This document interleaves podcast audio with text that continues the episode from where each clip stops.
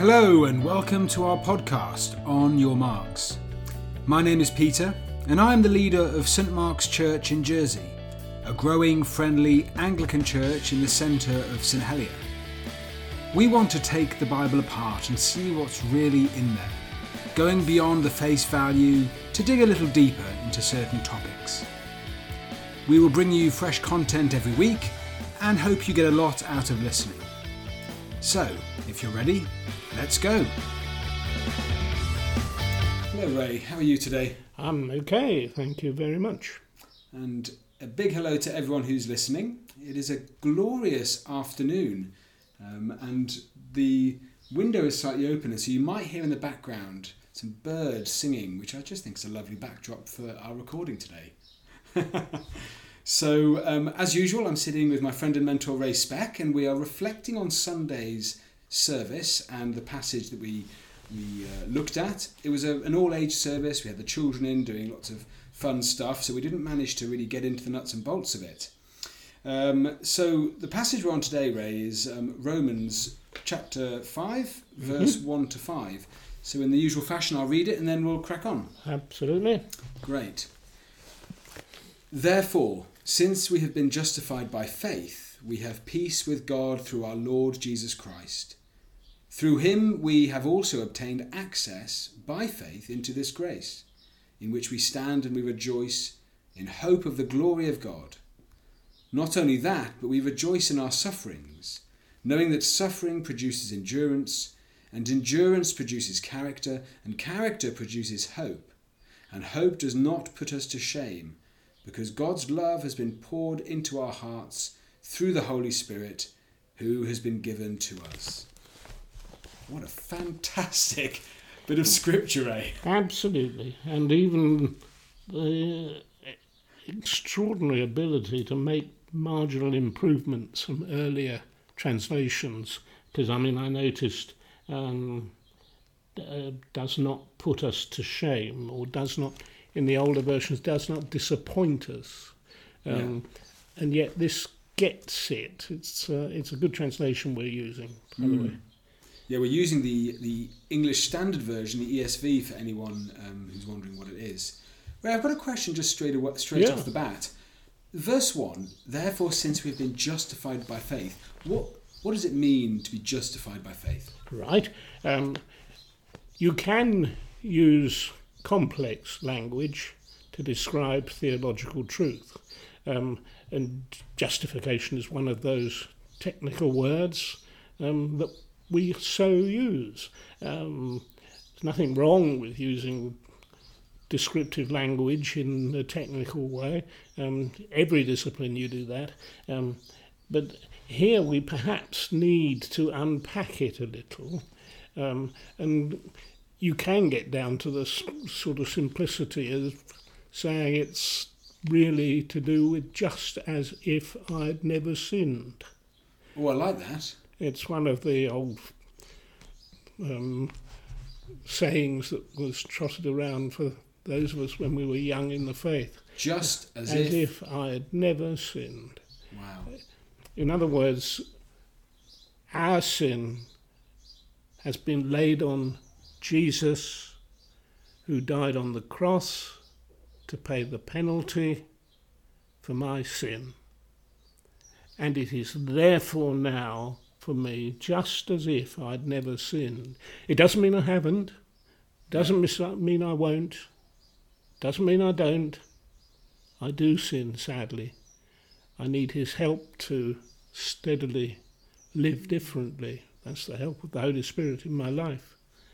But in terms of my relationship with God, it's now starts from that wonderful reality that I am right with him because of Jesus' sacrifice for my sin.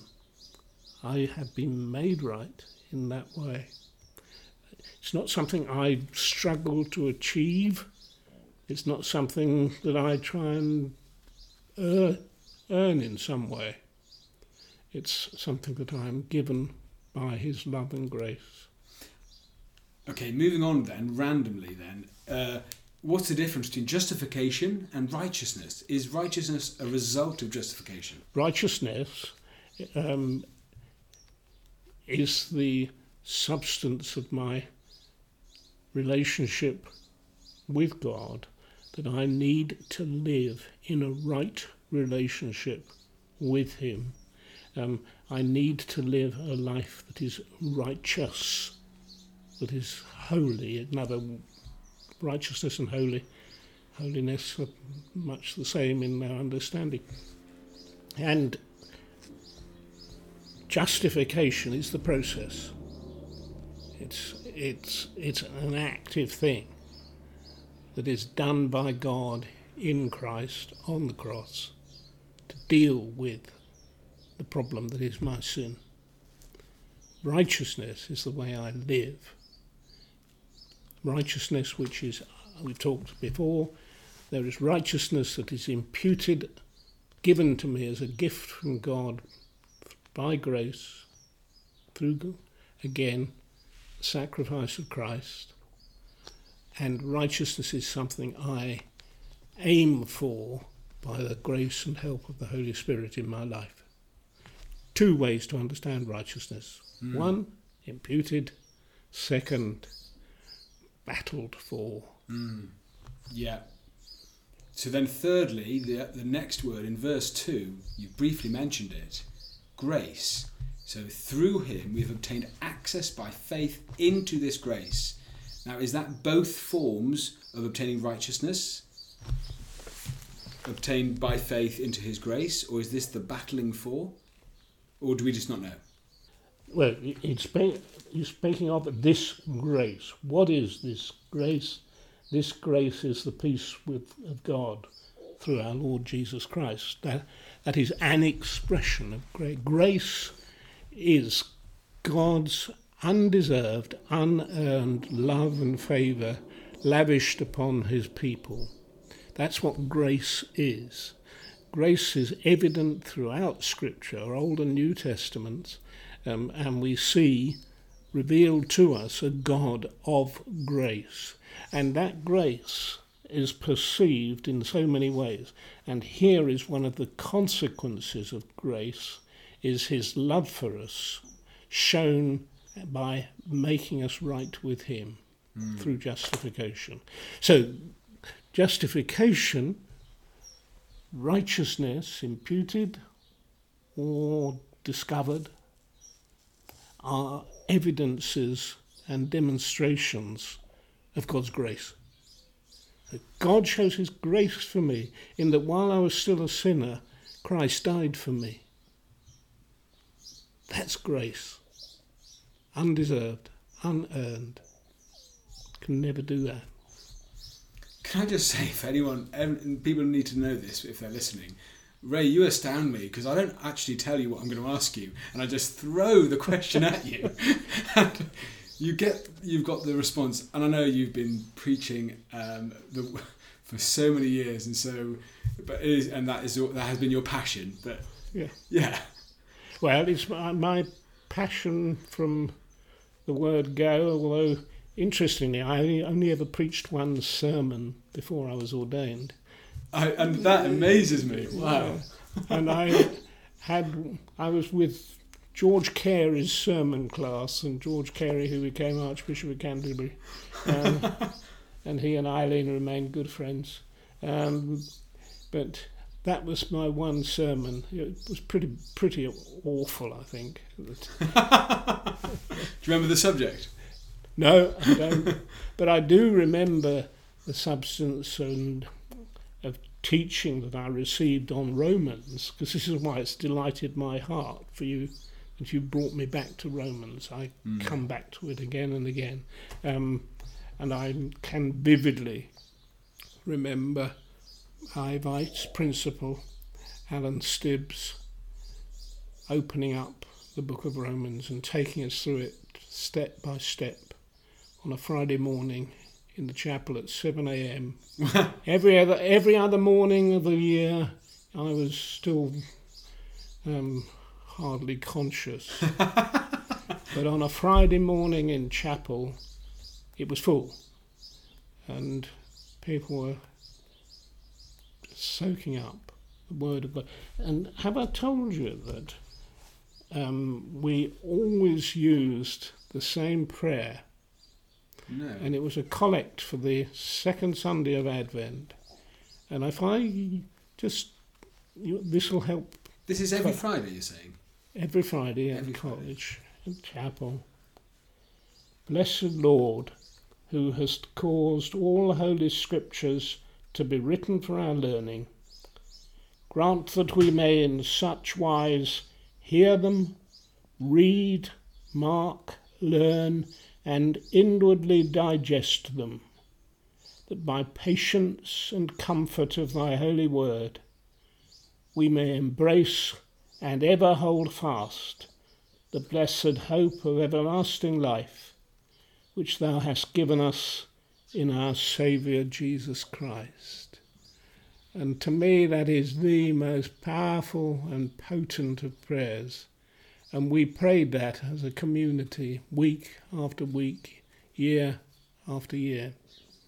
And it embedded in us an attitude to the Word of God that became so important and foundational. That's why I get excited about coming back to passages like Romans and incidentally 1 Peter as well, on which our vice principal wrote a commentary. We were used to refer to the... who was that? Alan Stibbs. Oh, Stibbs. So we referred to the Stibbine epistle. Oh, right,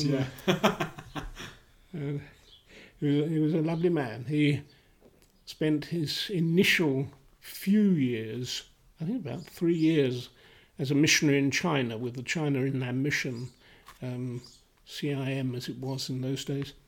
And he returned to the UK and immediately took on a post teaching at Oak Hill Theological College and was there for the remainder of his life. Had a violent stroke and just after his retirement and died. He'd completed his course. Yeah. He had inspired numerous young students and older students for that matter. And at his Thanksgiving service at All Souls Langham Place, there was one bishop and hundreds upon hundreds of godly clergy. Fantastic. That had been impacted by that ministry. Wow. And it was a ministry which, as I say, honoured the Word of God, inspired people to love it, learn it, and expound it. I don't believe I've seen or read his commentary on 1 Peter. I should. Yeah, it's in the Tyndale commentary series. Right, yeah. Well, maybe I have then, because I haven't. Okay, it must be that one then. If it's in that series, I've read that. Wow. It's Well, thank you. Yeah, he wrote a few other books, but again, primarily focused on the Word of God. Mm. Your book there. Obviously, the listeners don't know this, but it looks very well used. Quite old. Is that the collect that is that's still the collect for the second Sunday of Advent? I read that just now from my Book of Common Prayer. Oh, okay, got you. And it's this is given to me on ordination as a deacon and in remembrance of the fellowship in which you have lived at Oak Hill, as a pledge of our prayers, as a reminder that the life of worship is the first essential of fruitful service. Maurice A.P. Wood. Maurice Arthur Ponsonby Wood. Ponsonby, gosh. What a handle. Great name. Be landed with. He was a character. So that collect is still the collect for the second Sunday in Advent? Correct. And... so if you want to look it up online. You'll probably nowadays get it in a modern version, but that doesn't matter. Yeah, no. Okay, good. Can I just make sure I've got it in my head? Justification and righteousness. So justification, just as if I had not sinned. Correct. Righteousness in two forms. One which is given, one which has to be battled for. Yeah, indeed. But for which we surrender to the life and work of the Holy Spirit of God. Yeah. It is the Holy Spirit of God that achieves the changing lifestyle that becomes righteousness. Yeah. So in the end, it's all down to God. Mm. But one is in established in the heavenlies by a miraculous event in the past. The other is worked out in daily Christian obedience. Fabulous. Ray, moving on to the second bit of these verses. So there's this sequence that is spoken about in verse 4, really. Yeah. Yes. Endurance produces character, character produces hope, and hope. What do you take by that sequence? What's the purpose? First of all, Paul uses this technique more than once, I think, to take people through a process that's going on, and he helps us to understand the way in which the purposes of God are worked out in a life that is committed to him and prepared to learn, to grow, to add on as they progress, as it were. So I think that we have to say first of all. Let's just have a look at it. Because I can see how endurance produces character. That makes sense to me. You know, when we can say that in many other. That's people could relate to that in other walks of life as well. But what about character producing hope?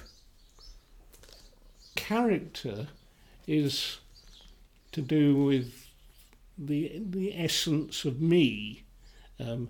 Which should be, by God's grace, changing all the time. And so that develops within me. It's part. I should be changing internally, as it were, in terms of the person that is me.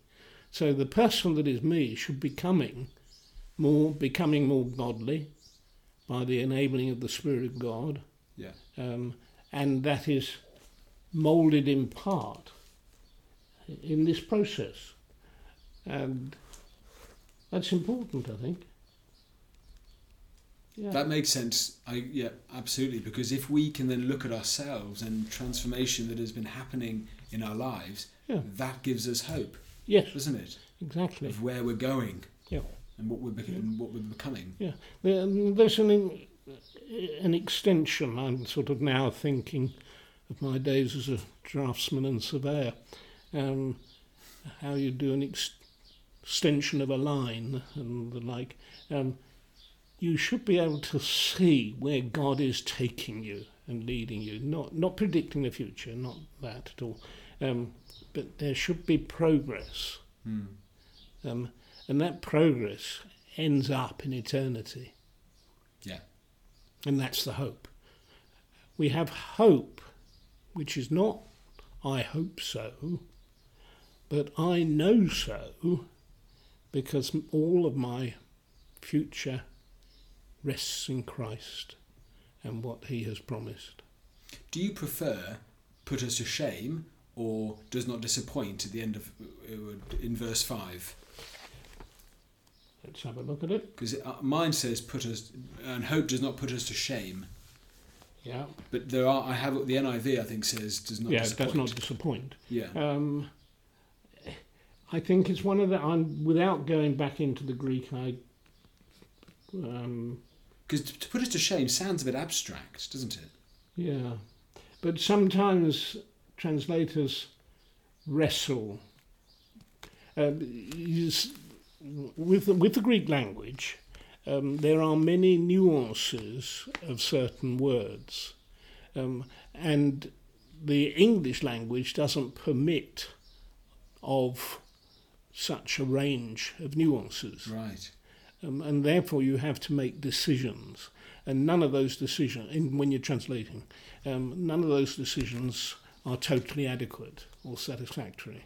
And I suspect, without looking it up, this is one such that they've tried to come up with the best they can, when in fact there is a translation that gives all the alternatives. I think it's a very cumbersome translation, but I forget what it's called now, the Amplified Bible. Oh yes, I've heard of that, I've never used it, it's right. That gives you all the potential possible translations of different words. Now, for me, that confuses rather than helps. Yeah. It's better to leave it with the experts. Yeah. And they'll sometimes, you know, perhaps occasionally will err on the wrong side, I don't know. But I wouldn't want to express a preference. Yeah, okay. I appreciate that. So if I had to press you then for a key point to take away or key take that you have, what would you say? Be sure of at least two things, and I'll probably come up with three. Never mind. Be sure that your eternal security is established in Christ. First point, absolutely foundational and fundamental. That you are made right with God through faith in Christ who died on the cross for you. That's first.